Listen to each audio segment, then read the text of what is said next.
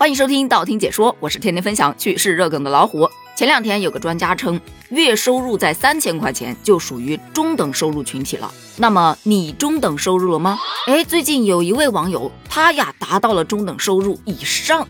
却并不开心。这个上上了多少呢？上了五百块呢。据他所说，他的工资是三千五。周日，老板给他打电话，但是他没接着。于是老板就跟他说：“你太让我失望了，太不够细心了。”他表示：“老板不至于吧？我不过是出去吃了个饭，没接到电话而已。下班了都不能有自己的时间吗？就算是您自己，也不能二十四小时盯着手机看吧？”老板却回答说：“我有工作强迫症，小细节也基本上是不过问的。但我只希望你把工作当成自己最重要的事儿去做。”这个小伙伴也是有一身反骨的。老板呐，每个人的想法不一样，您是您，我是我，工作的时间、工作效率高不就行了？上班归上班，我的生活才是自己的。随后还非常友好的发了一个咧嘴笑的那个表情。老板就说呀：“明天你找我吧。”很多网友看了之后就感叹：“你应该跟老板说，三千五只能买我的工作时间，要买我的私人时间那是另外的价钱。”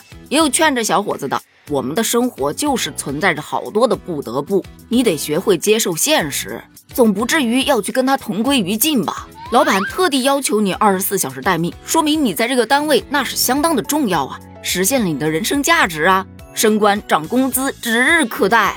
这种说法呢，让我想到了热搜上的另外一个词条：问，每个月工资给你开八千，但是闲得发慌，你会愿意去做吗？就是那种朝九晚六，上下班不用打卡，坐办公室，他特别特别无聊，压根无聊到没有事情可做，就让你每天搁那杵着，开八千，缴社保，你愿意吗？相对于前面那个三千五的，底下都是一片同情之声，这个大家竞争就激烈多了。请问能保证让我上到退休吗？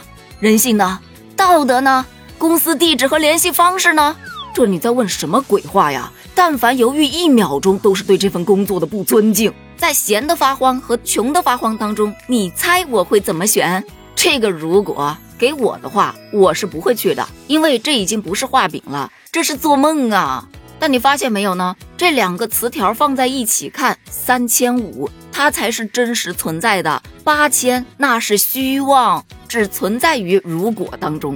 当然啦，现实生活中也并不是只有三千五的工作，同样也有一万二的工作，但是他招不着人。现在不是大学毕业季了吗？好多大学生都乌泱乌泱的开始找工作了。于是杭州有一家传统机械类上市企业开始招聘应用工程师和机械工程师，人手非常的短缺，于是就给对口的应届本科毕业生开出了一万二一个月的薪资，每年十三薪。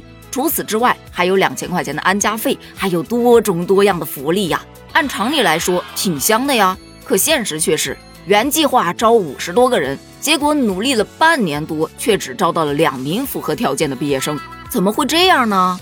哎，分析一下原因，你就会发现，确实也不太好招的。首先，专业要对口，还得是应届毕业生，还得是本科生，高职高专那都不行。一下子招聘范围就缩到了只有那么一点点，再加上据企业招聘人员说，因为这属于制造业嘛，所以他的办公环境一般都在工厂里头，肯定不如在办公室里头那么凉快、那么清新、那么干净了。这不一下子又刷掉了一大批人，再加上他们厂在杭州，说到杭州，那大家都知道互联网的天堂，对吧？互联网电商行业基本都在杭州扎根，选择到杭州去找工作的应届毕业生，大多数热衷的行业也就是互联网行业了。现在的年轻人都喜欢繁华，所以他们一般选择的工作会离主城区更近一点，下班就能逛吃逛吃，而且方便谈恋爱嘛。但像这样的高端制造业，办公地点不用说啦，都在郊区，所以它本身也不是毕业生的首选。照这么来看的话，他半年能招到两个人，已经属于不错了。有人有不同的看法，就觉得现在的年轻人认不清自己，好高骛远的。现实社会中找准自己的位置比较重要吧？还找什么互联网啊？互联网都玩烂了。也有的说，还是这个公司规定的太死了。你说我一个专科机械专业的往届生，工作能力也是有的呀，但是不符合他的条件，同样是去不了。放宽一下专业要求限制。这人不就乌泱乌泱的来啦？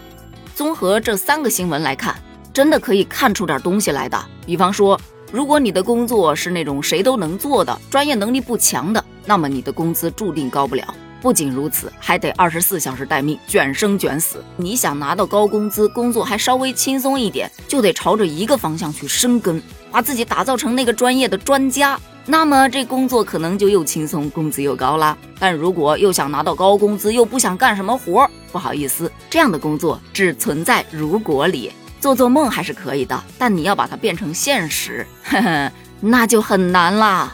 对于这三千五、八千和一万二，你又有怎样的看法呢？欢迎在评论区发表你的观点哦，咱们评论区见，拜拜。